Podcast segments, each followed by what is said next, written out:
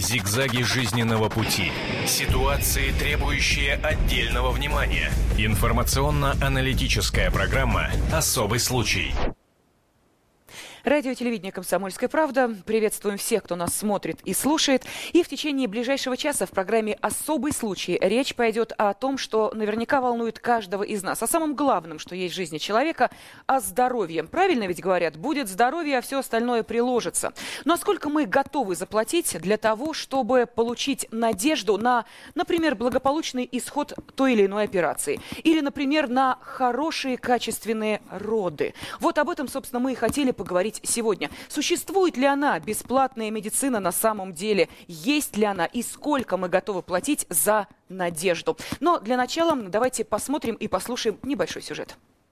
Для женщины, наверное, нет более значимого и незабываемого события в жизни, чем рождение ребенка. Но сегодня беременность и роды превратились в дорогое удовольствие. Ради этого счастливого и важного события появления на свет ребенка не жалко никаких денег. Официально в нашей стране роды – бесплатная медицинская услуга. Но на самом деле роды давно перестали быть бесплатными. Многие женщины убеждены, что роды без затрат – слишком рискованное мероприятие, в котором никто личной ответственности не несет. Поэтому они решают вопрос в пользу платных услуг врачей. Частный роддом, платное отделение государственного роддома, взятка врачу. Везде свои расценки. Многие уверены, что дать взятку врачу лучше, чем рожать в платном отделении или частном роддоме. Врача находят через знакомых или в женской консультации. Договариваются и платят деньги лично ему. В надежде на особое отношение. Отдельная палата, душ, туалет, присутствие мужа на родах. Все это включает платное отделение роддомов. Самый важный пункт договора – индивидуальный врач. В этом случае, как правило, появляется возможность знакомства с гинекологом, который будет на родах, иногда также акушеркой, чьи руки малыш почувствует первыми в своей жизни. Когда возникает необходимость в такой сложной процедуре, как кесарево сечение, любая женщина готова заплатить, лишь бы, если уж придется лечь под нож, все было в порядке и с ней, и с ребенком. Особые показания и процесс подготовки потребуют дополнительных денег, которые пойдут доктору в карман. И некоторые врачи видят в этом золотое дно, назначают кесарево, даже если необходимости в этом нет. О мифах и реалиях бесплатной медицины поговорим в программе «Особый случай» на телевидении и радио «Комсомольская правда».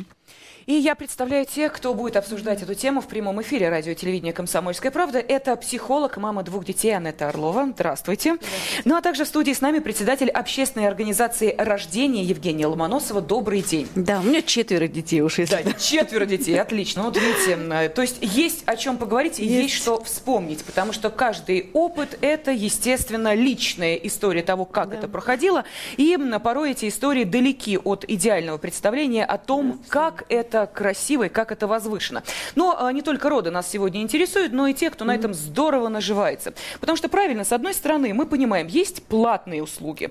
Там все, там такса, тариф, ты понимаешь, сколько ты несешь, кому ты несешь и что ты за это получаешь. И какую ответственность с той стороны ты получаешь. Совершенно верно. Другой разговор, если мы сейчас представим себе, вспомним или прочитаем на сайте kp.ru ту историю, которую мы хотели бы вначале заявить. Итак, произошла она в Чишминской районной больнице. Это в республике Башкортостан, если кто не знает.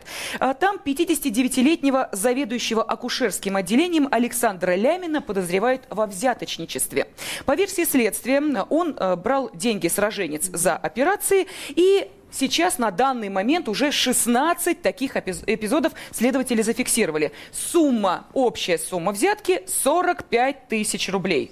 Да, вы не ослышались, это не каждый эпизод по 45 тысяч, но для, видимо, Чишминской больницы 2000 рублей, которые Эскулап брал за то, чтобы кесарево сечение прошло нормально, или объяснял, чем вызвана эта сумма, там были разные рассуждения, почему, собственно, роженицы должны эту сумму заплатить. Так вот, 2000 рублей, это была такая такса. Вот скажите, поскольку мы говорим и о собственном опыте, я понимаю, что действительно у каждой из нас он есть, вот эта такса в больницах, это нормальное дело? Это обычное дело? Но надо понимать, что вообще кесарево сечение, оно, безусловно, вот с медицинской точки зрения дороже, чем просто принять роды, потому что эта операция требует обезболивания и так далее.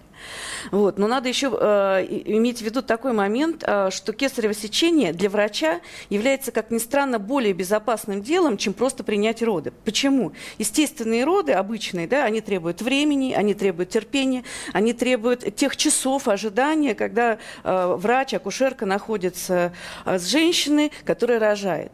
И нужно следить за состоянием плода и за ее состоянием. Кесарево сечение – современная операция, которая требует 20 минут времени. Угу. И ты свободен. То есть это известные вещи, когда в пятницу вечером количество кесаревых сечений резко возрастает по всему миру. Да, это не только российская проблема, это международная проблема. Кесарево сечение освобождает врача от тех вот там, от той очереди, в которой находятся роженицы, и когда они там, он нужен там, и ночью, и в любое время, и это чревато для него всякими осложнениями. Кесарево сечение для доктора всегда проще. Поэтому...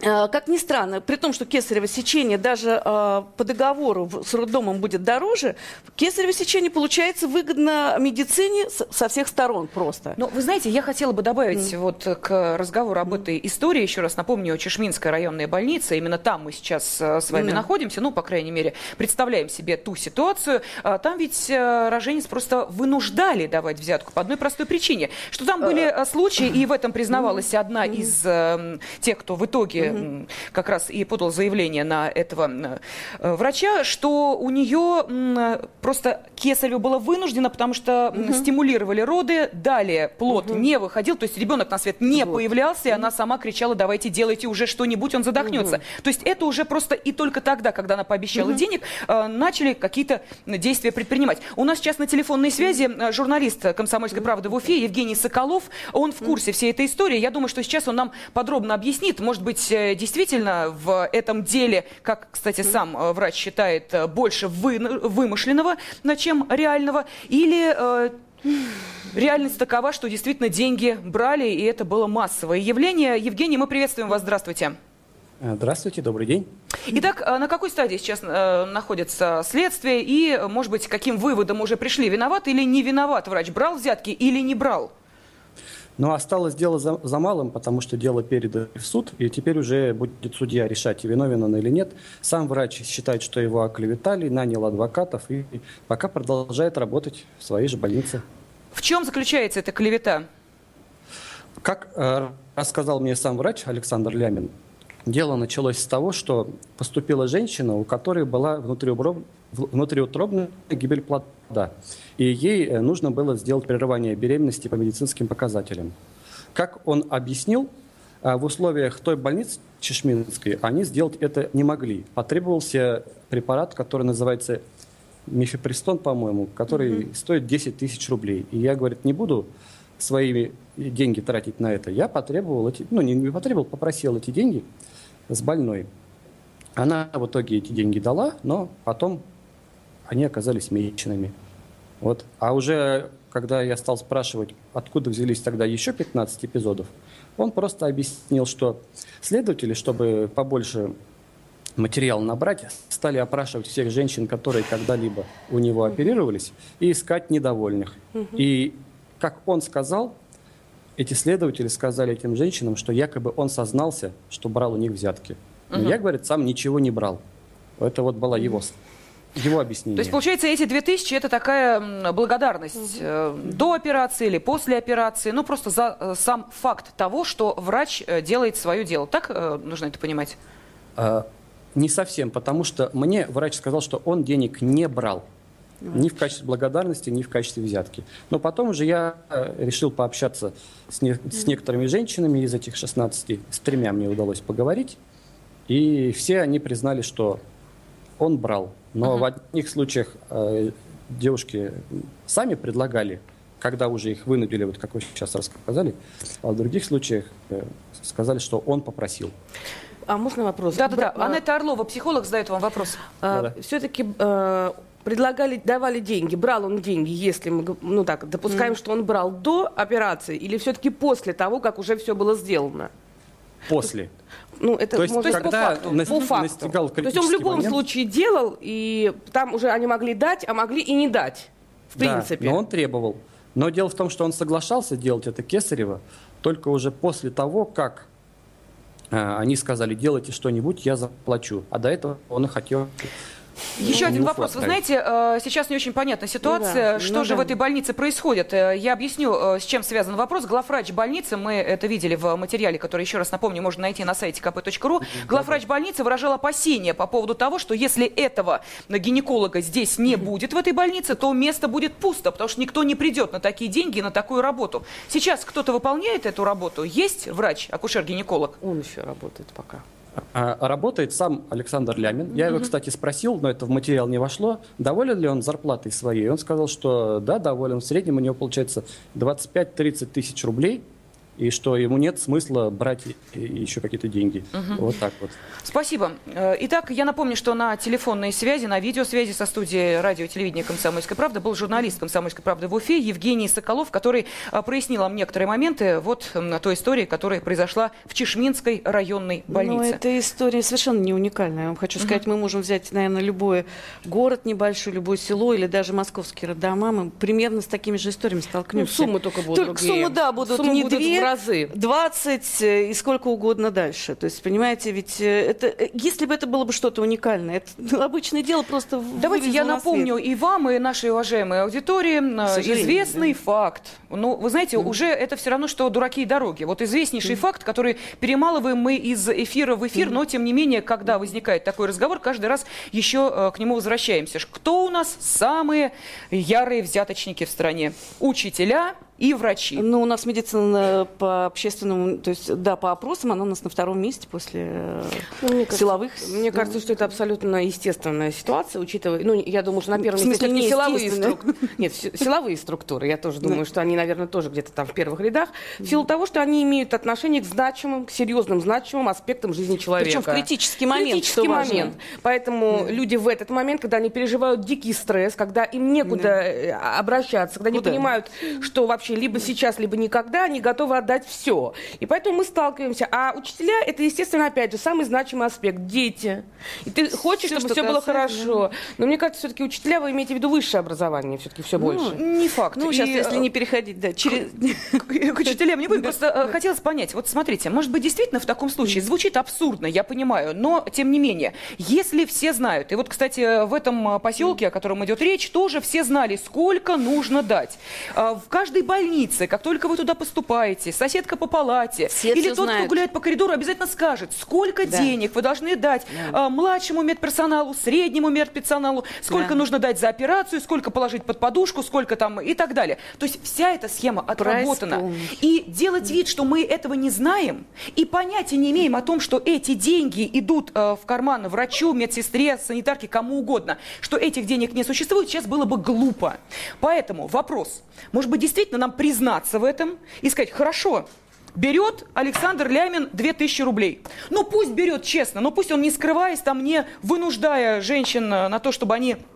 вот таким образом действовали, что они чувствовали какую-то свою, знаете ли, правоту в том, что они вот не должны платить, а заплатили. Ну пусть они платят за надежду, как мы и говорили, понимаете, за уверенность, что операция пройдет нормально. Это ничего не дает. Вы можете заплатить сколько угодно денег и где угодно и не получить ничего.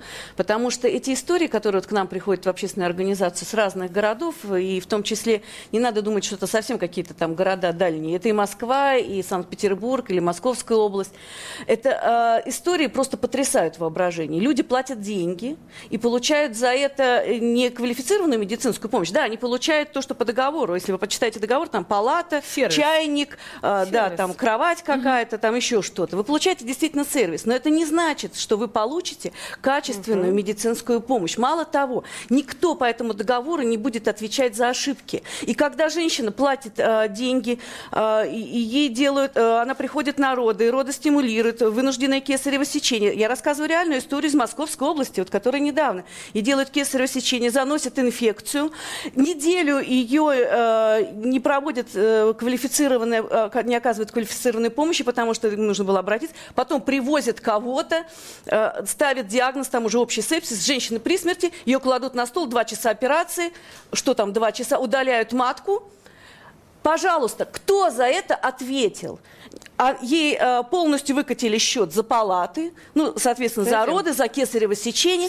И нет никого виноватых. Виноваты выставили ее, потому что ей сказали, вы сами виноваты, у вас слабый иммунитет, вы сами носите инфекцию. Вы знаете, у нас сейчас есть телефонный звонок, мы сначала выслушаем его, а потом еще одна история от журналиста «Комсомольской правды», только из Волгограда. Но сначала телефонный звонок. У нас наша аудитория, видимо, очень активно тоже готова принимать участие в обсуждении этой действительно насущной темы. 8-800-200-97-02. Это телефон прямого эфира. И мы слушаем звонок. Пожалуйста, вы в эфире. Здравствуйте.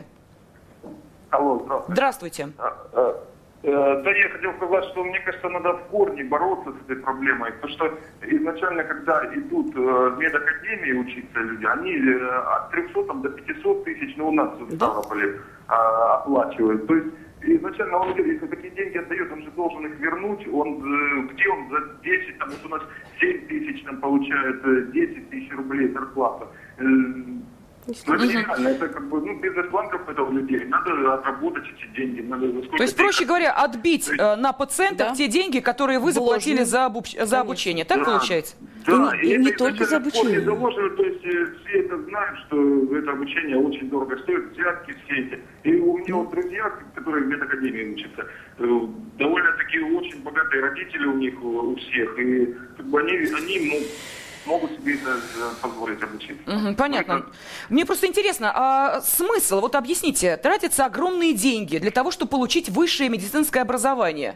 Затем человек приходит в медицинское учреждение на зарплату в 25 тысяч. Я понимаю, что, может быть, для Чишминского района действительно солидные деньги. В Москве они гораздо сейчас в Москве гораздо больше, но тем не менее, понимаете, это не предел мечтаний молодого человека. Вот почему в таком случае у нас косяками в медицину идут, почему нас не пустят? Так место доходное, извините, конечно. Вот. А вы знаете, что чтобы попасть в роддом, например, в Москве, достоверные данные, нужно заплатить. То есть это место стоит денег, но неофициальных, естественно. Причем это стоит до десятки тысяч долларов. Это не там 3000 долларов за то, чтобы доктора взяли на место акушер-гинеколога и принимать роды. Потому что это как в доходное место, знаете, поставить человека. Это самая натуральная кормушка, которая будет постоянно и естественно, что тот, кто поступает в медицинский институт, он не думает о том, что он будет в поликлинике пенсионеров обслуживать бесплатно. Он думает о том, как ему сделать эту вот карьеру и в итоге попасть в хорошее государственное учреждение, где есть высокий статус, где есть высокая репутация и где есть постоянная возможность брать левые деньги. Ну, давайте мы сейчас услышим еще одну историю. С нами на видеосвязи, это для телезрителей, ну, естественно, на аудиосвязи для нашей радиоаудитории. Роман Комов, корреспондент «Комсомольской правды» во Владимире. Роман, здравствуйте. Здравствуйте. Ну что, насколько мы понимаем, эта тема для вас довольно болезненна. Ну, не для вас, скорее, а для вашей супруги. Хотя ей рожать, а вам деньги отдавать. Тут уж неизвестно, для кого это больший стресс. Итак, что случилось у вас? Да, это тема семейная, вы правильно отметили.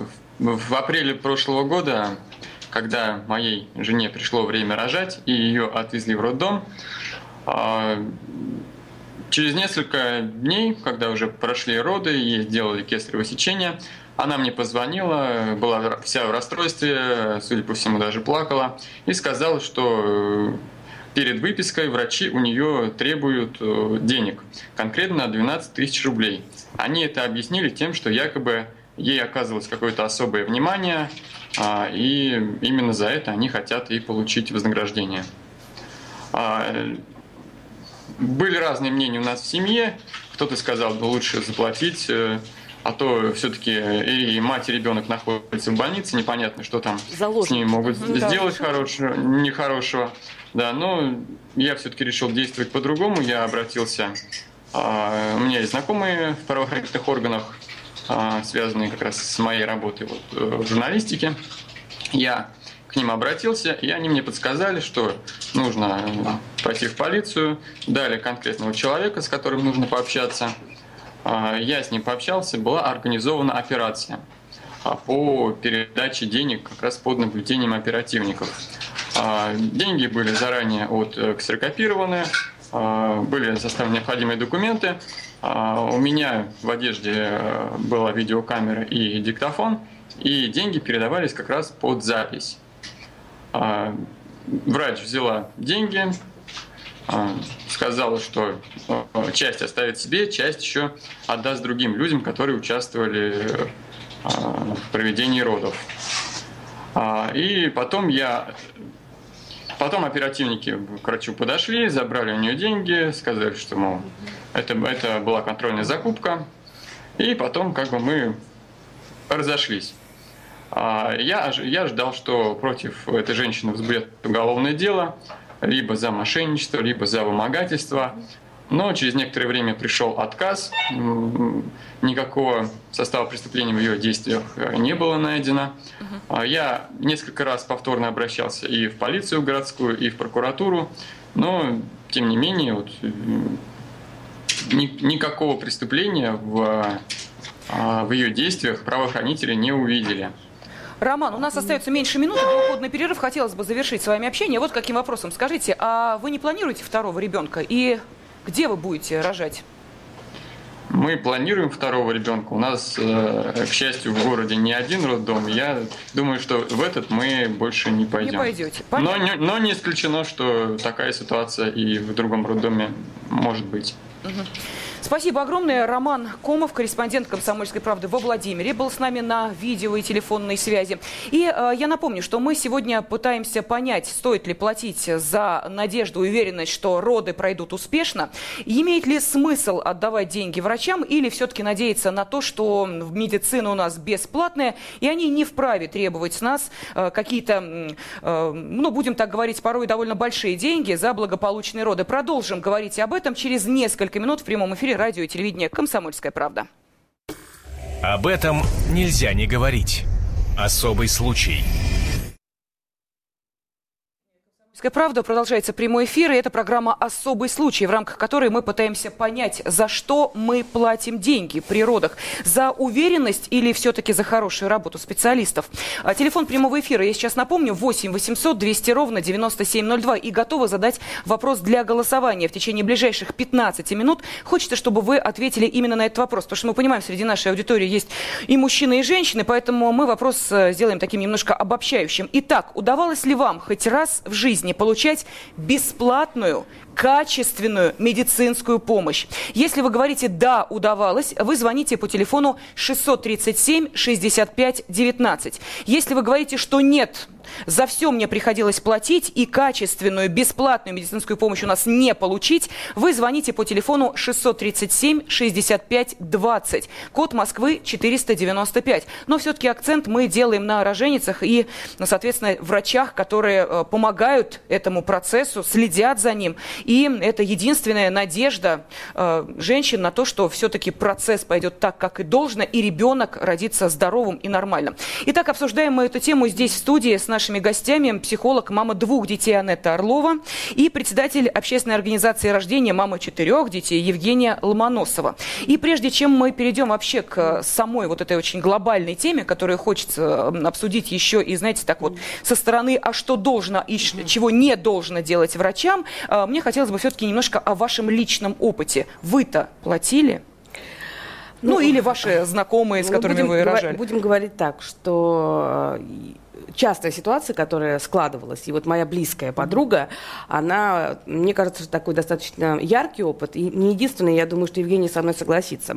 Когда она была беременна, она решила рожать в одном из, как бы, ну, общепринятых, очень хороших, таких серьезных, престижных заведений, государственных, где есть платное отделение, но где есть возможность, как бы, рожать с определенным врачом. И что хочется сказать, когда она приходила туда, эта история была 5 лет назад, то есть это не моя история, это 5 лет назад была, когда она пришла, ей прямо вынесли перечень услуг и сказали, что вот вы получите отдельную палату, вы получите то-то, то-то, если вы хотите одноместную, то это будет, ну, суммы очень большие, там 80, 90, 100 тысяч, 110 тысяч. Она, для нее был краеугольный вопрос, это анестезиолог, у нее аллергия была, и она просила, чтобы в обязательном порядке, вот именно поэтому она и пошла туда, для того, чтобы был хороший врач-анестезиолог, и это входило, значит, в стоимость, и это стоило, по-моему, порядка 20-25 тысяч. Но что интересно, врачи почему-то не предусмотрели, что рожать она начнет в воскресенье. Анестезиолог, которому было заплачено, он отдыхал на даче и никуда не собирался приезжать. В итоге она звонила мне, мы выезжали туда. Врачи были только ординаторы. И когда она говорила, что я рожаю, они не могли разобраться. В итоге, когда звонили ее врачу, который взял тоже эту сумму определенную, врач говорил, да нет, что вы, рожать будет только через 10 дней, это у нее глюки. Просто у нее эмоциональное состояние нестабильное. В итоге родила она через 1,5 часа. Слава богу, все-таки там был муж, который просто врача вытащил из дома без анестезиолога. Но самое интересное, что перед выпиской эти деньги требовали. И люди принесли только по одной простой причине. Я думаю, что так делают многие. Ребенок родился здоровым, слава богу. Все обошлось. И мало кто захочет начинать судьбу своего ребенка с того, чтобы вот эти вот меченые деньги давать. Так все-таки за что же платили тогда? Была шикарная палата. Мы приходили, видели. Был хороший сервис. Действительно прекрасное детское отделение. Ничего не хочу сказать. Хорошие специалисты. Но то, ради чего человек пошел, то есть хороший анестезиолог, который будет рядом, чтобы сделать эту эпидуральную анестезию, и как бы особый подход, его не было только по той причине, что это случилось в воскресенье. Вот возникает вопрос, ради этого воскресенья и были уплачены эти деньги. Но у нас сейчас на связи журналист и телеведущая Ирена Понарошку, которая тоже имеет свой опыт того, как, собственно, у нас относятся к роженицам, ну и взяла, что называется, судьбу в прямом переносном смысле в свои руки. Ирена, добрый день. Здравствуйте. Итак, как проходили ваши роды? Сколько денег врачам заплатили? Я рожала дома, рожала с помощью профессиональных акушерок, с помощью профессиональной акушерки и с помощью врача-неонатолога, который также присутствовал, осматривал ребенка на случай, если бы ему потребовалась первая помощь. Но хотя я знала, что все будет хорошо. Сразу скажу, что, во-первых, это не дешевое удовольствие. Это сопоставимо с теми суммами, которые называла сейчас ваша гостья. И сразу скажу, что это удовольствие для здоровых, уверенных в себе рожениц. И беременных, у которых беременность протекала без особых проблем. У меня была прекрасная беременность, даже без токсикоза. У меня были прекрасные анализы.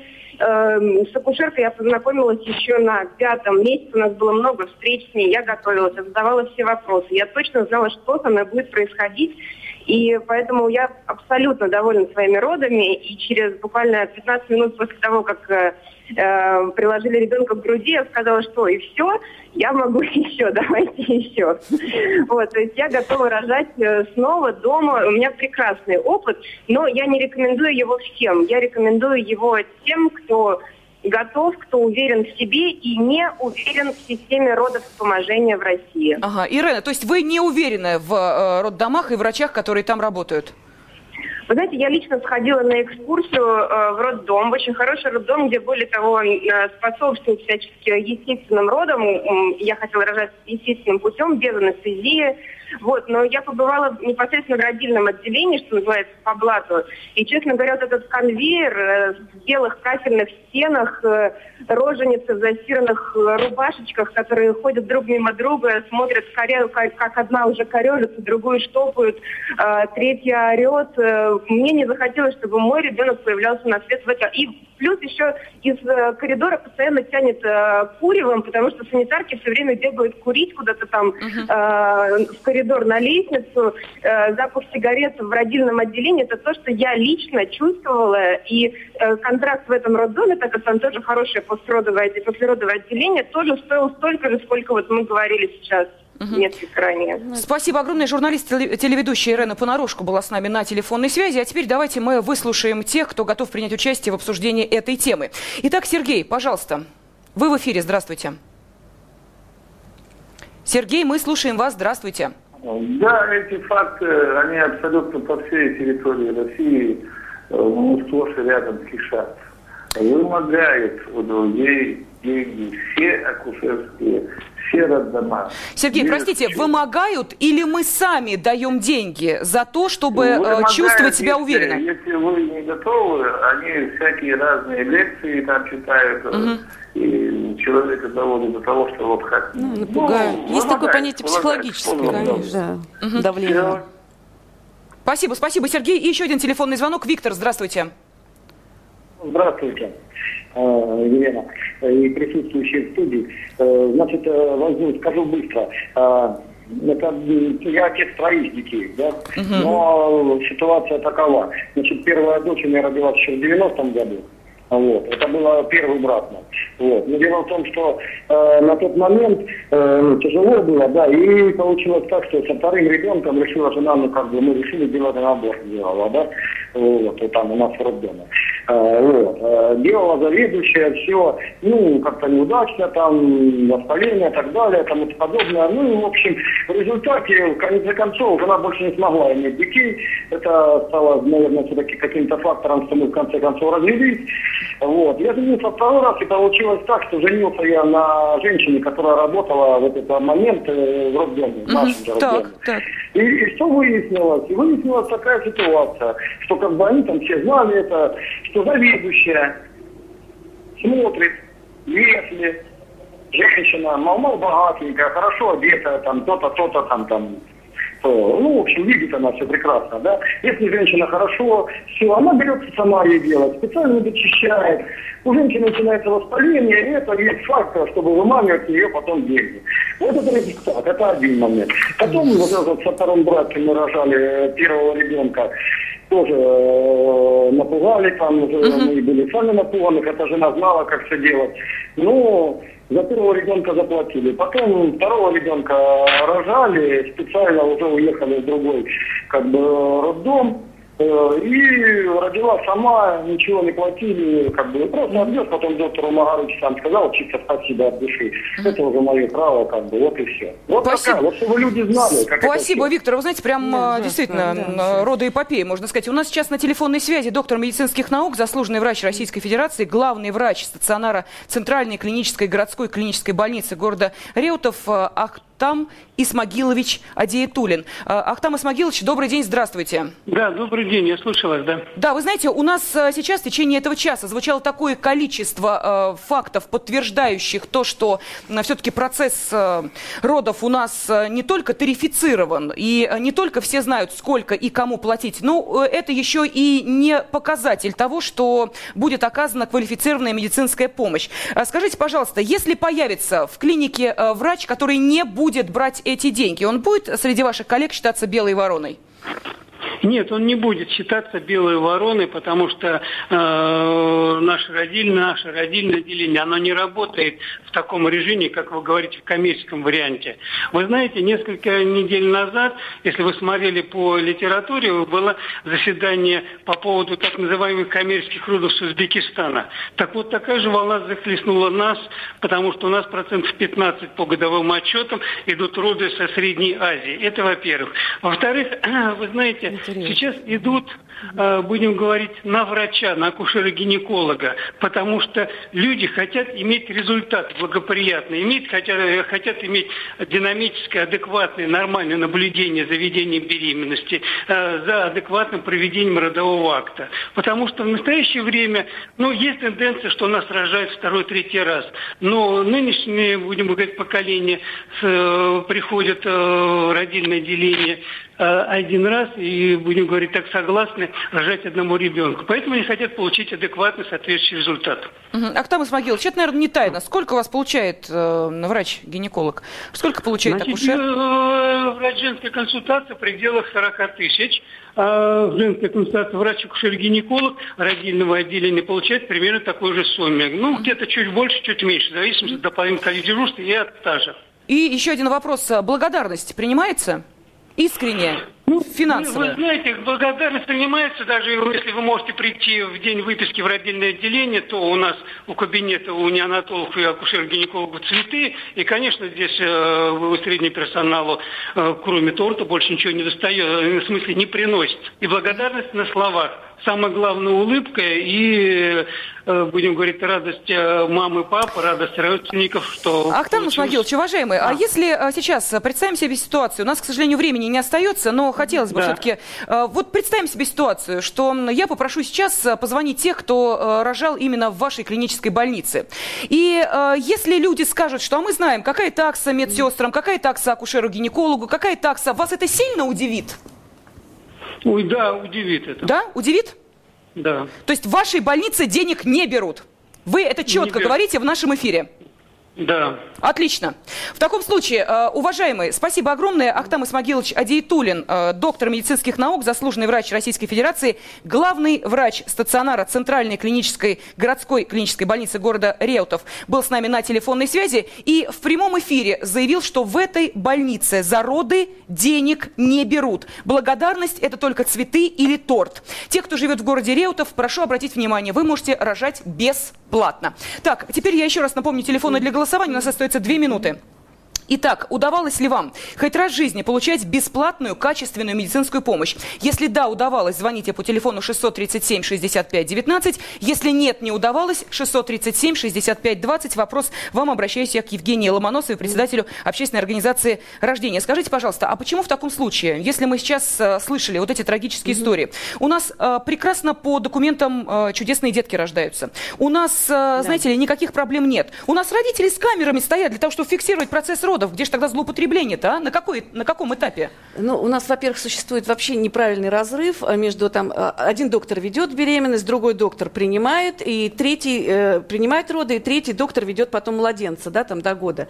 В западной практике почти во всех европейских странах и в Америке это все-таки кто-то один, да, ведущий беременность, принимающий роды и отвечающий за последствия этих родов. Это обычно доктор. Мало того, я вам хочу сказать, я видела лично карточку на ребенка немецкой акушерки семейного родильного центра, именно акушерского центра, до 10 лет здоровье ребенка там отмечают, кто принимал роды, что делали, и эта акушерка отвечает вот весь вот этот все детство ребенка за последствия, которые проявятся годы спустя, если что-то было в процессе родов. Понимаете, вот такая ответственность.